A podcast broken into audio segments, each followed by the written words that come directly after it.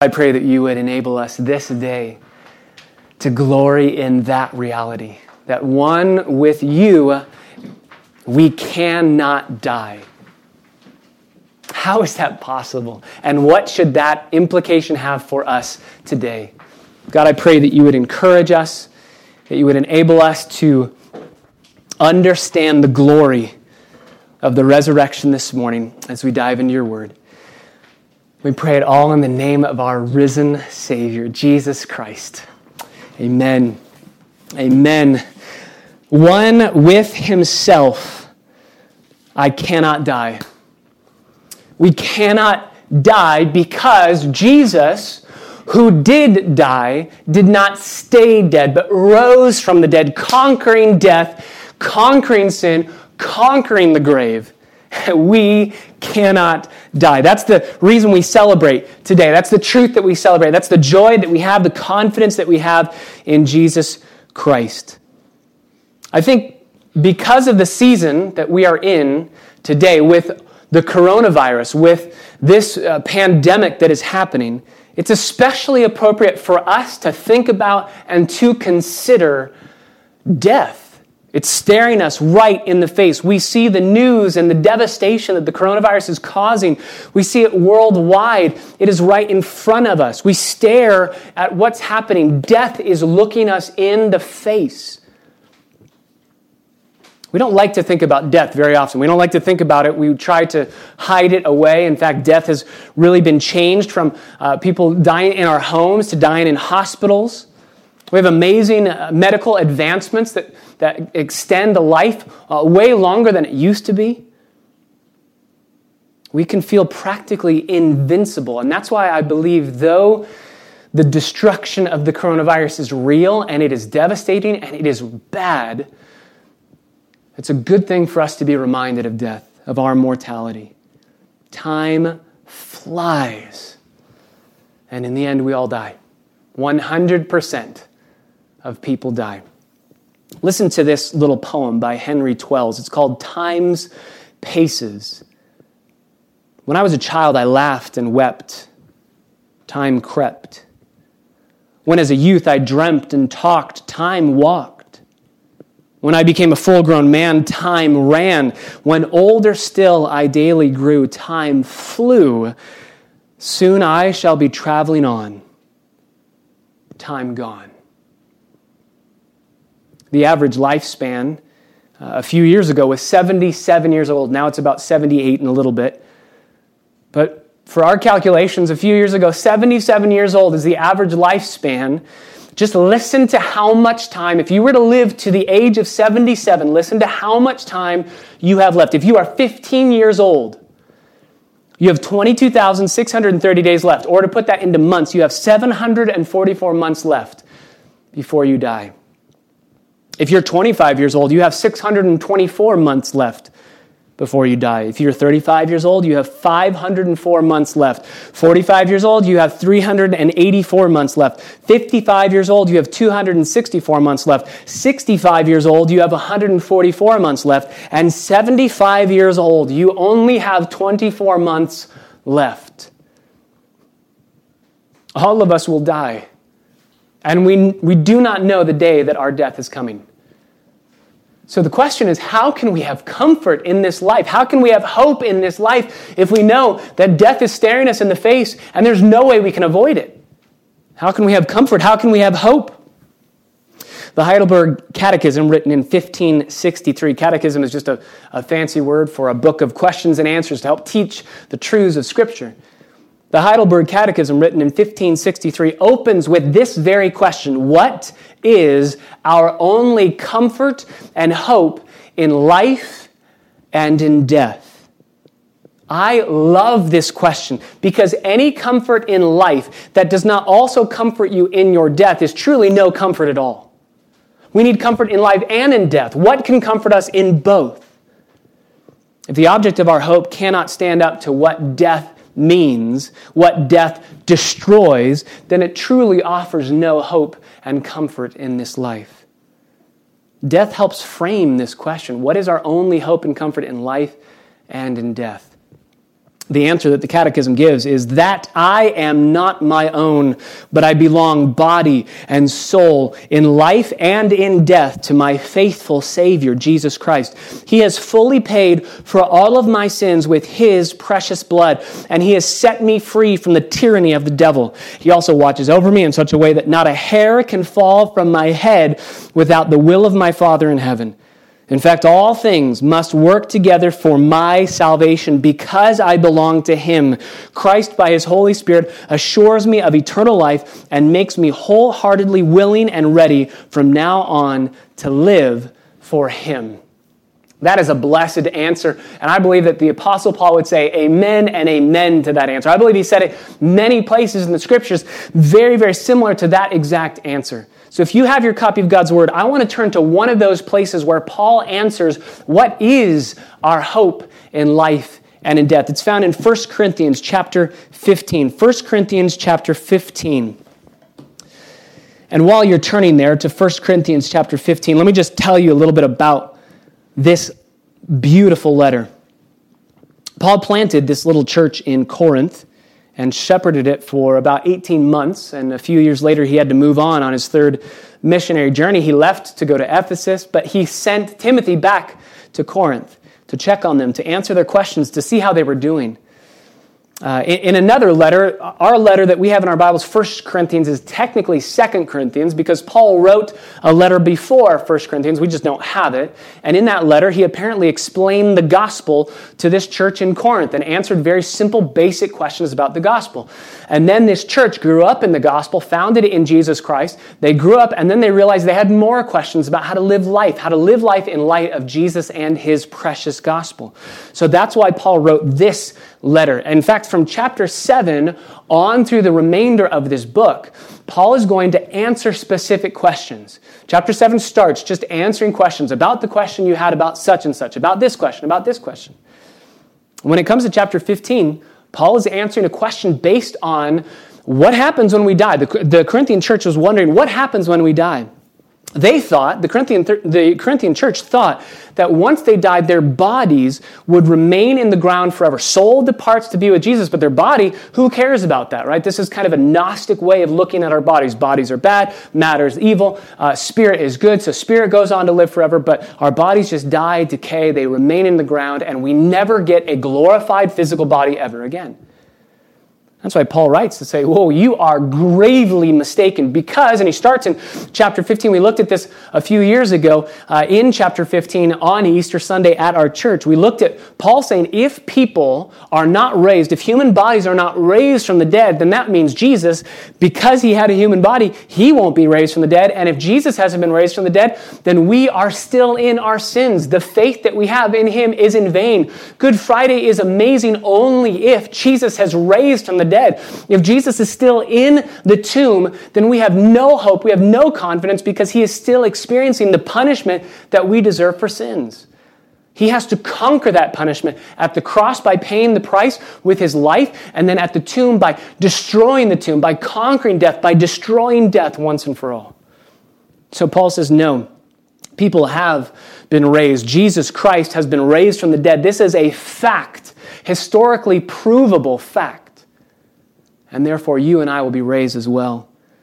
He goes on to describe what's going to happen when we, go, when we die. He goes on to describe what happens at the resurrection. In fact, 1 Corinthians chapter 15 is the longest chapter in all of the epistles of the New Testament. It's because Paul is setting out to correct their thinking. The gospel is contingent upon the resurrection. Without the resurrection, our faith is useless. We like to say it this way at CBC if Jesus has not been raised, then nothing matters at all. If Jesus hasn't been raised, nothing matters. But if Jesus has been raised, nothing else matters other than Christ's resurrection. So, verses 50 through 58, once he gets to the end of this section, talking about death, talking about the resurrection, Paul is going to end it with just the most victorious, overwhelmingly majestic section in this paragraph in verses 50 through 58. And in it, he's going to give us three resurrection realities, three realities that are only made possible because Jesus has been raised from the dead. And they are realities that you and I can glory in today because of the work of Jesus. Let's read these verses together. 1 Corinthians chapter 15 verses 50 through 58. Now I say this, brethren. Flesh and blood cannot inherit the kingdom of God, nor does the perishable inherit the imperishable. Behold, I tell you a mystery. We will not all sleep, but we will all be changed in a moment, in the twinkling of an eye, at the last trumpet. For the trumpet will sound and the dead will be raised imperishable, and we will be changed. For this perishable must put on the imperishable, and this mortal must put on immortality. But when this perishable will have put on the imperishable, and this mortal will have put on immortality, then will come about the saying that is written Death is swallowed up in victory. Oh, death, where is your sting? Where is your victory? The sting of death is sin, and the power of sin is the law. But thanks be to God who gives us the victory through our Lord Jesus Christ. Therefore, my beloved brethren, be steadfast, immovable, always abounding in the work of the Lord, knowing that your toil is not in vain in the Lord. Would you pray with me? God, we, we need to know what these verses mean for us today. We, we can see them with our eyes, we can understand them with our, our fleshly minds, but we can't comprehend supernaturally, spiritually, what you desire for us to comprehend unless your Spirit opens our eyes to see it. God, we need to see it or else we will walk in this life as those who have no hope. We might claim to have hope, but functionally, we will live as if life is just vanity. God, we need to see. So, Holy Spirit, we pray as we pray every Sunday, open our eyes to behold wonderful things from your law. Open our eyes to see the resurrected Christ open our eyes to the glory in these words on this page of Holy Scripture. We pray in the name of Jesus Christ, our resurrected Savior. Amen. Three resurrection realities. Number one, because Jesus has been raised from the dead, we will be raised as well. Because Jesus has been raised, we will be raised. Because Jesus has been raised, we will be raised. This is verses 50 through 53. Now I say this, brethren, that flesh and blood cannot inherit the kingdom of God. Paul has said so much, that's why he says, summing it all up. Now I say all of what I've said to tell you a triumphal ending to everything that I've already told you. Flesh and blood, this physical composition, this physical makeup, our bodies cannot inherit the kingdom of God. Our bodies are amazing, they're incredible, but they cannot go to heaven the way that they are. We have a condition that does not allow us to enter heaven with these bodies. We are a people that are so concerned with our physical makeup, whether it's just every form of lotion that you could possibly have to make your skin look a certain way, or every gym membership with every piece of equipment in a gym that you could buy. Obviously, neither of those you can tell I have ever really used, but these things we use in our lives to try and elongate our life, to try and make our physical makeup better. And it's not wrong to take good care of our bodies. In fact, if you are a believer, your body is the temple of the Holy Spirit, so you should take care of your body. But this can't go there. This won't work there. Regardless of the condition in which we keep ourselves, this body cannot go there. It's just not suitable. That's why Paul says it cannot inherit the kingdom of God. We understand suitability, right? There are things that have to be happening in order for you to participate in something. Think of uh, sports, think of professional sports, major league sports. You cannot play in the game unless you're wearing the correct attire, the right uniform. Think of a wedding. Uh, you shouldn't be going to a wedding wearing board shorts and, and a t shirt, especially if you're the groom, right? There is a suitable way to dress for a wedding. You can't go to the moon without an astronaut's suit, or else you will die. We understand suitability. So, how much more does heaven require a change in us? These bodies can't go there.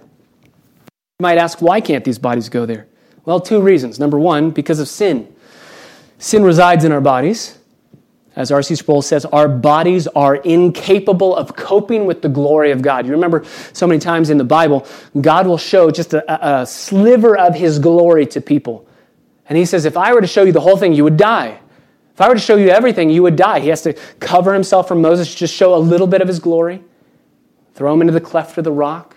So, if we were to stand in the presence of God in heaven with the fullness of His holiness and His glory on display, we would be incinerated with these bodies. Sin cannot dwell in heaven. So, we need new bodies that have no more sin. That's called glorified bodies. Reason number two that we need a new body is because we have, as Paul says, perishable bodies. We have bodies that die, we have bodies that get creakier and, and achier and things start to fall out or fall off and we start to fall over. You must have a new body that doesn't have any of those problems if you're going to go to heaven. You can extend your life as much as you possibly can, but at some point, your body will fail. Even Methuselah, the oldest person to live, 969 years old, died. And 969 years is just the front step of the porch of all of eternity. You can't last in heaven with this body. So, Paul says, we need a new body. He says, verse 51 Behold, I tell you a mystery. We will not all sleep, but we will all be changed. I personally think this would be a perfect verse for uh, our nursery, right? This is the theme verse of babies. We will not all sleep, but we will all be changed. This is their theme verse. Behold, I tell you a mystery. Behold, pay attention to this, Paul says. I'm going to tell you a mystery. This isn't mystery like Sherlock Holmes mystery. This is uh, a Greek word that means something that was uh, concealed but now has been revealed. We didn't really understand what was happening, but now because of Jesus' resurrection, we understand what's happening. We're not all going to sleep. Sleep is the most common word used in the New Testament to refer of a believer dying. That's just sleep. It's a metaphor for death, and it is a perfect metaphor for death. You think of uh, my kids. We got season passes to SeaWorld last year, and we would go drive down the five to SeaWorld. We'd spend the whole day there, just walking all over the place, exhausted, sun shining brightly. We'd get into the car as the sun was going down, and we'd drive home. And when we got home, our kids are just passed out in the car, just exhausted. They've fallen asleep as we drove home on that 5 freeway back home. They were sleeping. They had their eyes open in the car right as we leave SeaWorld, and then they close their eyes, and the next time that they open their eyes, they're in their rooms. It's exactly what happens to us when we fall asleep in Jesus. We close our eyes in this life, and then before we know it, we open our eyes in the next life in a different place. My kids had very little experience of the transportation from SeaWorld to home. The sleep was pretty much a non existent experience for them. In the strong, loving, kind, gracious arms of their parents, you guys have experienced this. If you're a mom or a dad, you slowly, carefully take them out of their harnesses, out of their seatbelts, make sure that they don't wake up. And if they do, you say, You need to wake up because you're going right back to sleep. And you pick them up and you move them, and you don't want them to, to wake up. They're just move slowly from their car seats to their beds. So, too, our Heavenly Father will do the exact same thing. He's going to move us from this life to the next. Death is like sleep with nothing to fear for those who trust in Jesus. Paul says, We're not all going to sleep because there are going to be some who remain alive. We're not all going to die as believers because some will remain alive, whether at the rapture or at the second coming of Jesus. So, not everybody's going to die in this life, but ultimately, everyone, we all will be changed. We have to be changed. We're all going to be changed and we have to be changed in a moment, in the twinkling of an eye. Moment, that, that's a Greek word where we get our word atom from. The smallest unit of measurement that they could possibly conceive of. This just in, a, in the twinkling of an eye, in a moment, it's going to happen. The trumpet will sound, the dead will be raised, and we will be changed. We will be changed because Jesus was changed. His physical body died, and he took upon himself a glorified body that was changed. We will be changed. The second resurrection reality. Not only will we be changed because Jesus has been raised from the dead, number two, because Jesus has been raised from the dead, death itself is destroyed. Because Jesus has been raised, death has been destroyed. 1 Corinthians chapter 15 verse 26 says that death is our enemy. Death is an enemy. Hebrews chapter 2 verses 14 through 15 say this, Therefore since the children share in flesh and blood, he himself likewise, Jesus Christ also partook of flesh and blood, that through death Jesus might render powerless him who had the power of death, that is the devil, and might, listen to this, free those who through fear of death were subject to slavery all of their lives. We are subject to slavery and death. No matter what we do, no matter how much we try, we have no control over death. It's still coming for us. Death is a kind of slavery because there's nothing we can do about death. We tend to view life as a kind of savings account where we are looking to the, the future, the promises of, of new assets coming our way, whether it's new relationships or, or a better job or a better house or a better anything. We just think of it, it's going to be better as we grow older. But in reality, life works the exact opposite. It's a savings account in reverse. You're spending down, not saving up. And everything that we have will one day be lost. Is there anything in life, in our experience, that exposes our utter helplessness, our powerlessness, as much as death does? There's nothing in life that exposes that like death. Death is a preacher. The grim reaper bears and brings a message. And I want you to listen to the message of the Grim Reaper because if you don't listen to the message of death, then the resurrection has no power. The resurrection has no glory. If you don't see what the resurrection conquers, then you don't understand how glorious it is. Listen to the message of death. R.L. Dabney, who was a Southern Presbyterian in the 1800s, uh, wrote a biography of Stonewall Jackson, did a bunch of different things. He was a pastor. He was also a, started a seminary. He's a seminary professor, and he pastored a church. In 1853, just before things were starting to ramp up in the Civil War, he lost two of his sons to diphtheria, only two weeks apart from each other. Two of his sons, young sons, to diphtheria, only two weeks apart from each other. He had to watch his boys suffer and die and he wrote these words in a letter to his brother about his first son, whose name was Bobby, about his death. Bobby grew worse on Sunday when his symptoms became alarming, and then he passed away after great sufferings on Monday. He was intelligent to the end, even after he became speechless, and his appealing looks to us and the physician would have melted a stone. A half hour before he died, he sank into a deep sleep, which became more and more quiet until he gently sighed his soul away. This is the first death we've had in our family. And my first experience of any great sorrow. And I've learned rapidly in the school of anguish this week, and I'm many years older than I was a few days ago. It was not so much that I could not give up my darling, but that I saw him suffer such pangs and then fall under the grasp of that cruel destroyer while I was impotent for his help. Not even two weeks later, his second son, Jimmy, passed away of the same disease in the exact same way. And Dabney wrote these words about standing over their graves at their funeral. Listen to what he said. Oh, when the mighty wings of the angel of death nestle over your heart's treasures, and his black shadow broods over your home, it shakes the heart with a shuddering terror and a horror of great darkness. To see my little ones ravaged, crushed, and destroyed, turning their beautiful liquid eyes to me and his weeping mother for help after his gentle voice could no longer even be heard. And to feel myself as helpless to give him any aid, this tears my heart with anguish. And as I stood by their graves to think of the poor ruined clay within that was a few days ago so beautiful, it makes my heart bleed.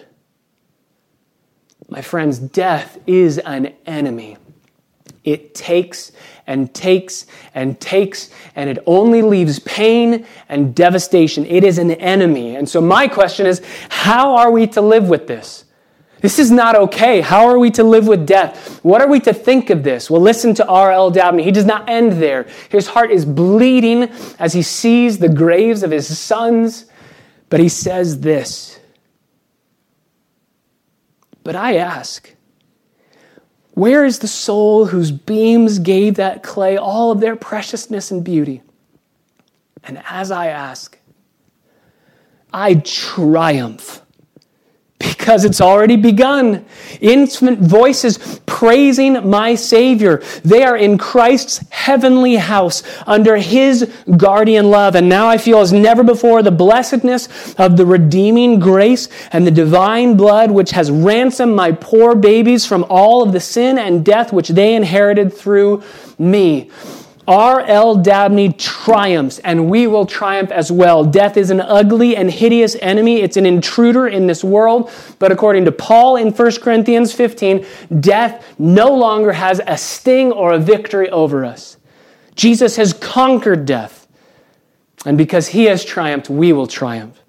How will we triumph? In verse 54, Paul tells us, This perishable will have put on imperishable, this mortal will put on immortality, and in that moment then will come about the saying, Death is swallowed up in victory. That's a quotation from Isaiah chapter 25, verse 8. Death will be swallowed up in victory. Don't miss the irony of those words from Isaiah 25.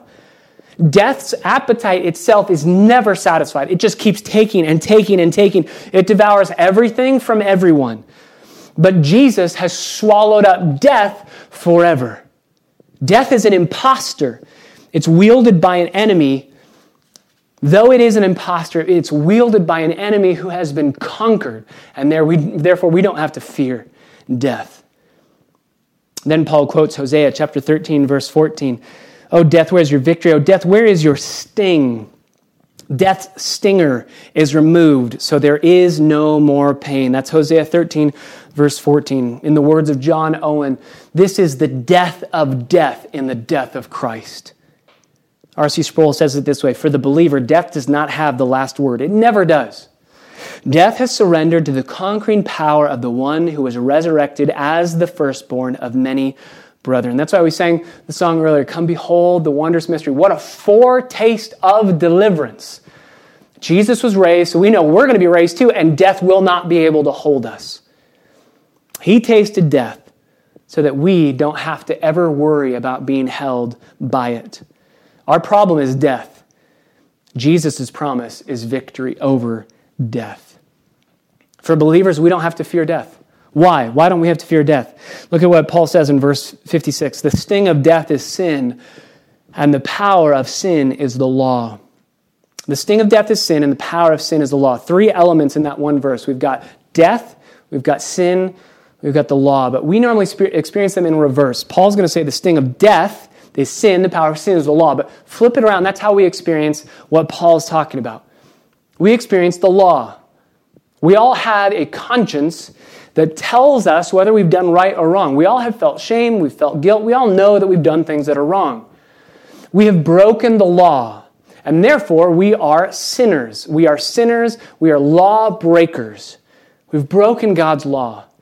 And the penalty for breaking God's law is death. These three elements, we experience them this way. We understand the law, we come across the law, we break the law, that's sin. And because of our sin, we deserve death. We all will die.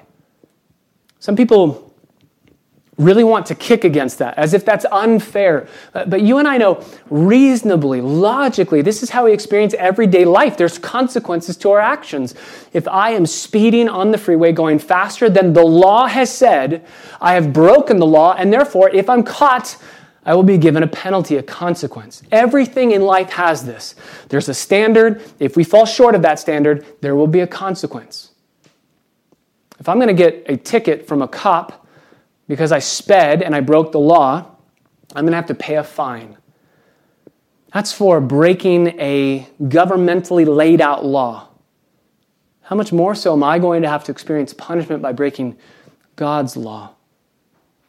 If I were to take a key and go to a junkyard and key the side of a car, just draw a line in it with a key, nobody's really going to care. If I take that same key and I go to one of your cars and I key the side of your car, you're going to have words for me. You're going to say, Excuse me, why'd you do that? What's going on? And please uh, help pay the costs of fixing it.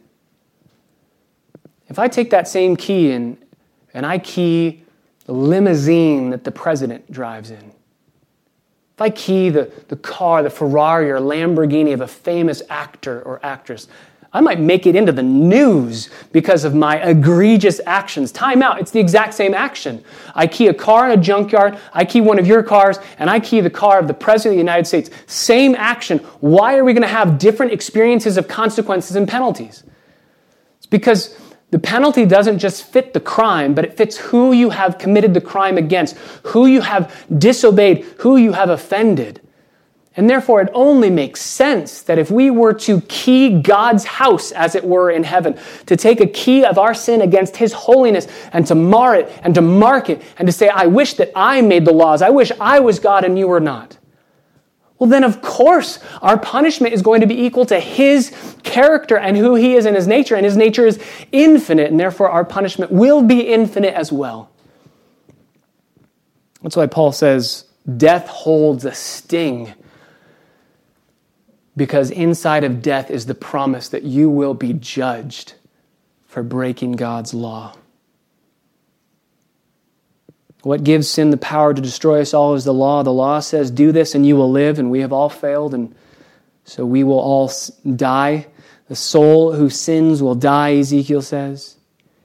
And it will always go this way for every single person law, sin, death. Law, sin, death an unbreakable chain law, sin, death. And we cry out, Who can break this chain? I can never go back to being perfect. I've broken the law and I'm going to die and I deserve punishment. Who can break this chain? My favorite Easter quotation that I read every single Easter Sunday sums it up well. The corpse of Jesus just lay there in the silence of that cave. By all appearances, it had been tested, it had been tried, and it had been found wanting. If you'd been there to pull open Jesus' bruised eyelids matted together with mottled blood, you would have looked into blank holes. If you had lifted up his arms, you would have felt no resistance. You'd have just heard the thud as it hit the table when you let it go. And you would have walked away from that morbid scene muttering to yourself, The wages of sin truly is death. But somewhere before dawn, on a Sunday morning, a spike torn hand twitched a blood crusted eyelid opened. And the breath of God came blowing into that cave, and a new creation flashed into reality. God was not simply delivering Jesus and with him all of us from death, he was vindicating Jesus and with him all of us. By resurrecting Jesus from the dead, God was reaffirming what he had said over the Jordan waters This is my beloved Son, in whom I'm well pleased. God the Father was declaring Jesus to be the Son of God in power. What can break the chain? Who can break the chain of law, sin, and death? Only Jesus. Jesus alone breaks that chain because he, he's born as a human under the law and he dies He's born under the law and he dies, but that middle link, he never sinned once in his life. Not one thought that was sinful, not one action that was sinful, not one deed, not one attitude, never sinning. So that middle link in that chain of law, sin, and death is taken out, and therefore we have no more death to fear because he has broken the chain of sin and the bondage that we have to death. Under the law, he obeyed perfectly, and at the cross, all of our sin was put upon him. That's why we celebrated Good Friday, put into his account, so he was punished in our place. Galatians chapter 3, verse 13. Jesus redeemed us from the law by becoming a curse for us. He redeemed us from the curse of the law by becoming a curse for us. 1 Peter 2 24. He himself bore our sins in his body on the cross. Under the law, he never sinned, and yet he still died because he took all of our sin upon himself and was punished as if he were a sinner like you and me. But he didn't stay dead. No, he didn't. Jesus says on Good Friday, it's finished. He goes into the tomb. He pays the full punishment that we deserve. And the Father says on Sunday morning, it is finished. It's done. The payment has been made, and you have been taken out of the tomb, raised forever to newness of life. So now death is defeated because sin has been paid in full. The law has been kept perfectly in its entirety. This is the only way that we can have victory. That's why Paul says the sting of death is sin, the power of sin is the law, but thanks be to God who gives us the victory through our Lord Jesus Christ. Sting has lost its sting, death has lost its death, and there is nothing to fear. Just like Jesus said in John 11, though you die, you'll never die. If you believe in me, you'll die, but you'll never truly die. But I, I need to say, only believers do not have a reason to fear death. The implication is for believers, there's no reason to fear death. But for non believers, there is absolutely a reason to fear death because Jesus' payment for sin has not been placed into your account. You have not trusted Him for salvation. You're trusting in some other way. Maybe your good works will outweigh your bad works. Maybe you believe in karma. Maybe you believe that God's just going to grade on a curve. That's not possible. That's not biblical. That's why you need to believe the gospel message. You need to believe in Jesus Christ, and then and only then will you be fearless in the face of death. Death will have no hold over you. You say, well, what is the gospel? The gospel, let me give it to you in five points. The gospel is, number one, a message about historical events. The gospel is a message about historical events. There are things that happened. Jesus died on a cross. Before dying, he lived on this earth. That's a historical fact that's provable by other books outside of the Bible, the other books that wouldn't even care about promoting Christianity, but they prove back in Jesus' day that Jesus was a real person and he died on the cross and he was raised from the dead. Historical events. We're not, Christians do not believe in fairy tale, tales, made up things. We don't believe in things that uh, are just contrary to what is truly historically real. So, number one, it's historical events. The gospel is a message about historical events. Number two, the gospel is a message about what those historical events achieved, what they accomplished. Why did Jesus come to earth at all? Why did he live a sinless life? Why did he die on the cross? Why did he rise from the dead? Message is about historical events, but not just about the events. It's about what they accomplished. What they accomplished is Jesus taking our sin, putting it in himself on the cross, being punished in our place, so that we can take Jesus' righteousness, put it into our account, so that we can be treated by the Father as if we've never sinned. That's the gospel. That's what the gospel has achieved at the cross. But it doesn't end there. Number three, the gospel is a message about the transfer of what Jesus purchased at the cross, what those historical events achieved, the transfer of those to us. So, number one, historical events. Number two, what those historical events achieved. Number three, what, how, how to transfer those historical events to us. Some people think that the way that we transfer sinless perfection to us is try hard. But if you understand what Jesus accomplished when he says, It is finished, I've done all the work, then to do work, to transfer his work to us, nullifies the work. It doesn't make sense. It's absolutely illogical. We work to get his work? No. We trust in his work. We don't do anything. We trust in His work and His work alone to be saved. If we work, it just destroys the works that Jesus worked.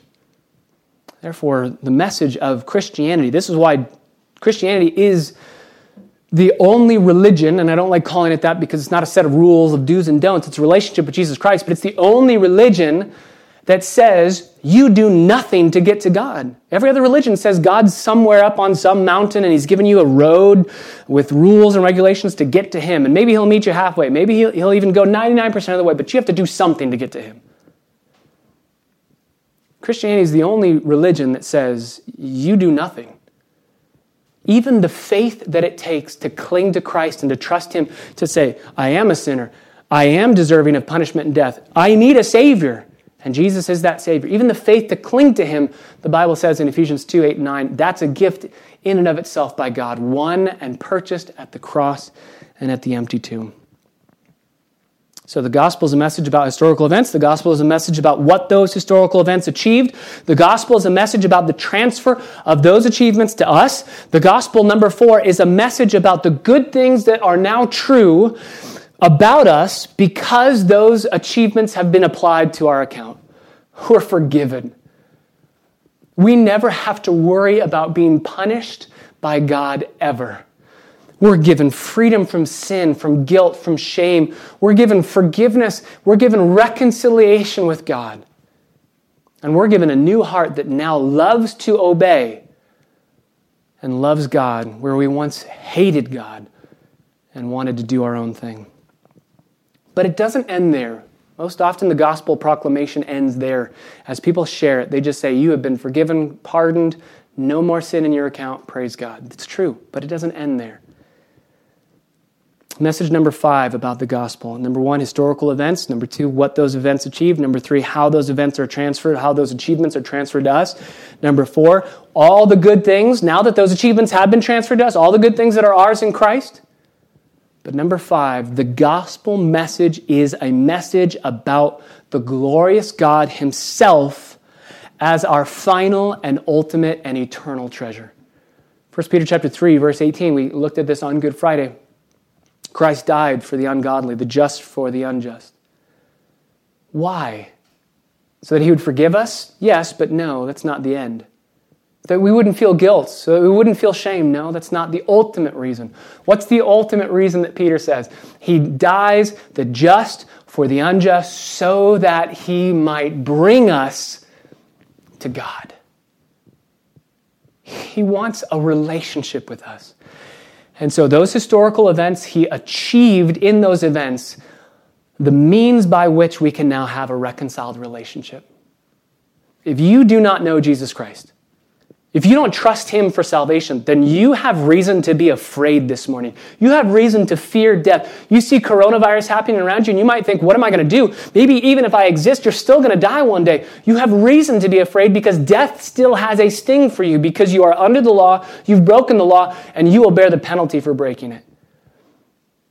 But there is one who has come to make possible forgiveness, salvation, and a right relationship with the God that you've offended. And his name is Jesus.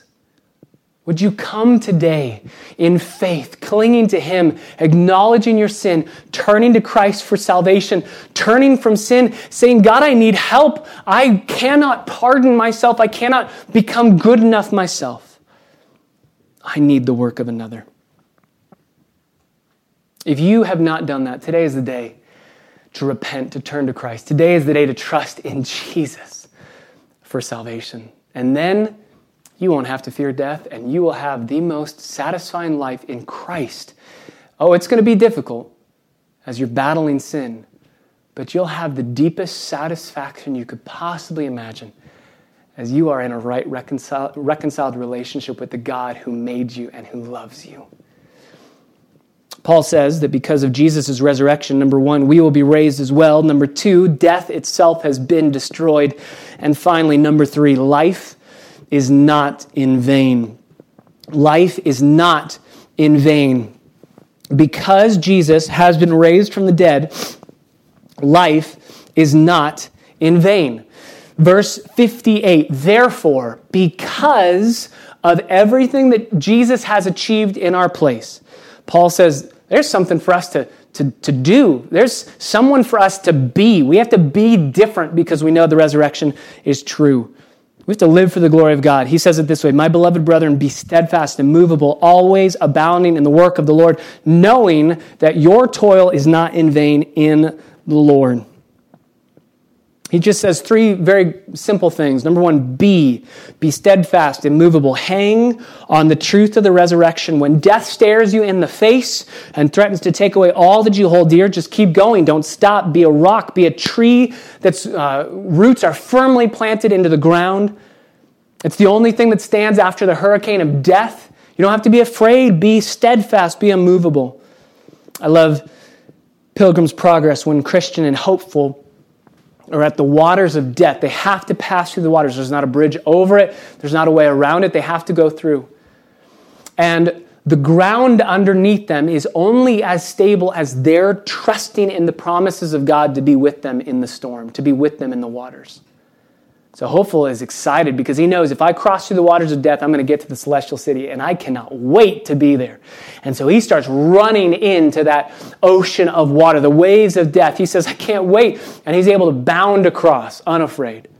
Christian, however, is terrified because he forgets the promises of God. He forgets the resurrection of Jesus Christ, and therefore he is movable, he is shakable. And he struggles, and he remembers in the middle of the waters, Behold, I will be with you I'll be with you when you pass through the waters. And that Jesus' blood had been placed into his account, covering his sins, covering everything, and drawing him in perfection to Jesus. So he knows I'm safe. And then he feels the ground and then he moves forward. The river of death is waiting for all of us. But it's a river that can be crossed with confidence because Jesus has defeated death and has been raised from the dead. Number two, Paul says we need to do something. Be steadfast and immovable. And number two, abound in the work of the Lord. Abound in the work of the Lord. Do the work of the Lord. Labor to the point of exhaustion is what this word means. Use all of your energy for the sake of God's glory and His gospel going forth to the nations. The beauty of what Paul says is because there is a resurrection from the dead, what we do in life can move on into eternity. C.T. Studd said it the best way possible only one life will soon be passed, only what's done for Christ will last. But because Jesus has been raised from the dead, we can know that life is not lived in vain. So many people think if this is all that I have, I have to leave an impact, leave a legacy, do something so that my life doesn't just uh, be for, it's not forgotten. And Jesus says, "Oh, your life might be forgotten in this life, but it will never be forgotten in the next. Only what's done for Christ will last." And finally he says this, knowing knowing. So be steadfast and movable. Number two, abound in the work of the Lord. Number three, know that your toil is not in vain. Setting your mind and settling in your mind that Jesus has been raised from the dead and has conquered death, this is wonderfully energizing. To know that our toil and our labor is not in vain. When death shows me that all of my works will be destroyed, then I want to do work that will last forever. And only what is done for Christ will last. Nothing that I do is in vain if it's done for Jesus because it ultimately has no end point. It's significant and its ripple effect goes on and on and on. And Paul says, live for that because you know there's a resurrection. By the way, this also changes how we live today. This changes the way we live today. Since we know there is a resurrection, since we know there is a, a, a, resurrection for us coming, we can live life differently today instead of hoarding everything and, and hoping that we never lose any of it. We know that this life is just the appetizer. This is just uh, the precursor to the, the meal that's coming.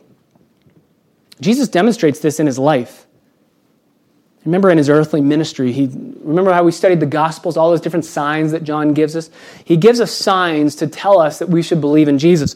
But the signs are not just impressive displays of power. They're symbols of something deeper.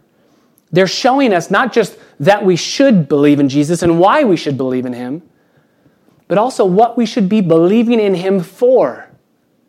Remember John chapter 2, first wedding or first miracle that Jesus ever does, it's at the wedding in Cana. What, what's the point of that account? What's happening? There's a feast that's ending too soon. And Jesus, through his miracle working power, says, No, it's not going to end now. Think of John 6. You remember Jesus feeds the 5,000, which is probably more like the 25,000. He feeds these thousands and thousands of people, and they say, We love the bread. Keep on giving us bread. Jesus says, I don't want to give you something that is just going to fail. It's just going to be fleeting. You eat it and it's gone. I am the bread of life that's come to give you satisfaction eternally, not just here and now, something that you can lose temporally. John chapter 4, he tells the woman at the well, Don't seek the water that you drink and it's gone and it runs out. I am the living water. If you drink from me, you're never going to go thirsty again. And then obviously, John chapter 11, he who believes in me, though he dies, he'll never die. This is at the tomb of Lazarus. I'm going to raise him from the, the dead. What are all these doing? They're all pointing to the fact that Jesus has come through his death and his resurrection to give us something more than this life. So we can live this life knowing it's not in vain. We can live this life enjoying what God has given to us to enjoy, and then knowing that the things that we do for Him will last on into eternity. My friends, if we get everything that we want out of life temporally, physically, if we get everything that we, we want, we will end up just losing it in the end. That's why Jesus says, I want to give you eternal life. Eternal life is beyond the reach of death. It's beyond. Death tries to grab at it, but can't reach it. We can totally enjoy the things of this life, knowing that they're just those appetizers, and that the main feast is yet to come, and that Jesus Christ always saves the best wine for last. And we can labor for Him, knowing that our labor and our toil is never in vain three resurrection realities. Because Jesus has been raised from the dead, we will be raised too. We'll be changed just like his glorified body was. Number two, death is destroyed forever, and we don't have to be afraid of it. Swallowed up in victory with no more sting to cause us pain. And finally, number three, life is no longer a vain enterprise. It has meaning and every day, as we glorify God and seek first His kingdom, we know that our work is never in vain. What is our only hope and our only comfort in life and in death? It's our resurrected Savior, Jesus Christ. Amen. May you stand in the power of Jesus Christ this morning, our resurrected Savior. He is risen indeed. Let's celebrate that today and every day for the glory of Jesus Christ, our risen Savior. God bless you.